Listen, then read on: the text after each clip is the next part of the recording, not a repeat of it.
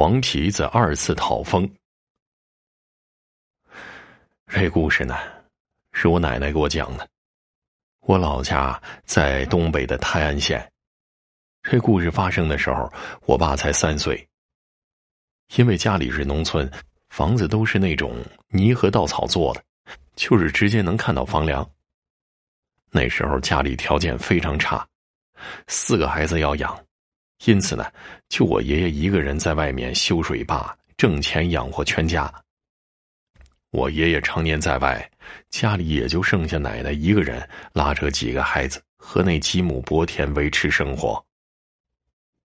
据说那是在刚入秋的时候，大概八点多，这时候农村家家都睡觉了，奶奶正哄着小姑睡觉的时候，大姑和二姑就在被窝里哆嗦。奶奶看了就问：“你俩这是咋了？哆嗦啥呀？”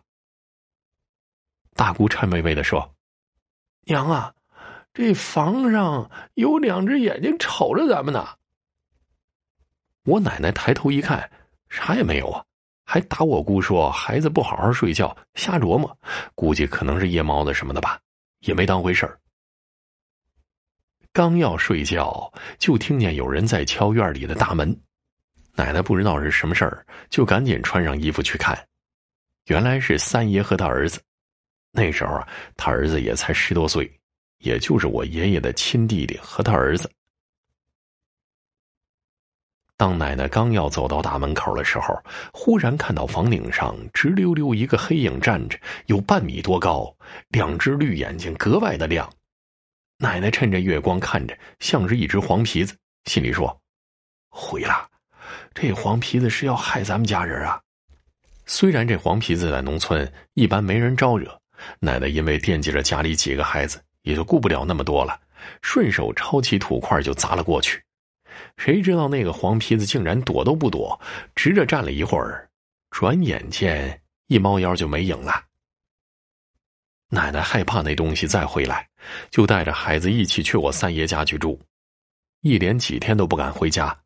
后来呢，捎话叫我爷爷回来了，这才又全搬了回去。事情大概过了半个月吧。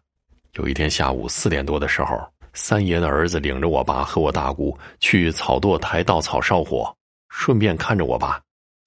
正要进院的时候，就听见背后有人说话了：“喂，喂！”三爷的儿子和大姑看了一圈，没人呐。刚要走，又听见了一声“喂”，很清楚，这才发现就在离自己不远处有一个东西，半高小孩似的，头上戴了个荷叶，还没有我爸高呢，一步步的往这边走，非常慢，但是看着走的很别扭。他看到有人看他，就直接问：“喂，你看我像人吧？”这时候大家都看清楚了，竟然是个大黄皮子。三爷的儿子放下筐，一把拉起我爸，就喊我姑：“华子，快进屋去，是那个大黄皮子来了。”吓得两人连喊带嚎的往院里跑。我爷爷在屋里听见了，就从窗户往外瞅，看见了一个黄皮子背着个手站在院里一米多高的院墙上，往屋里瞅。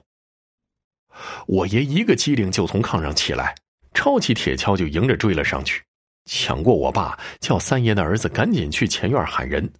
那个黄皮子看我爷爷一个人还不怕，还问我爷：“哎，老头你看我像人不像啊？”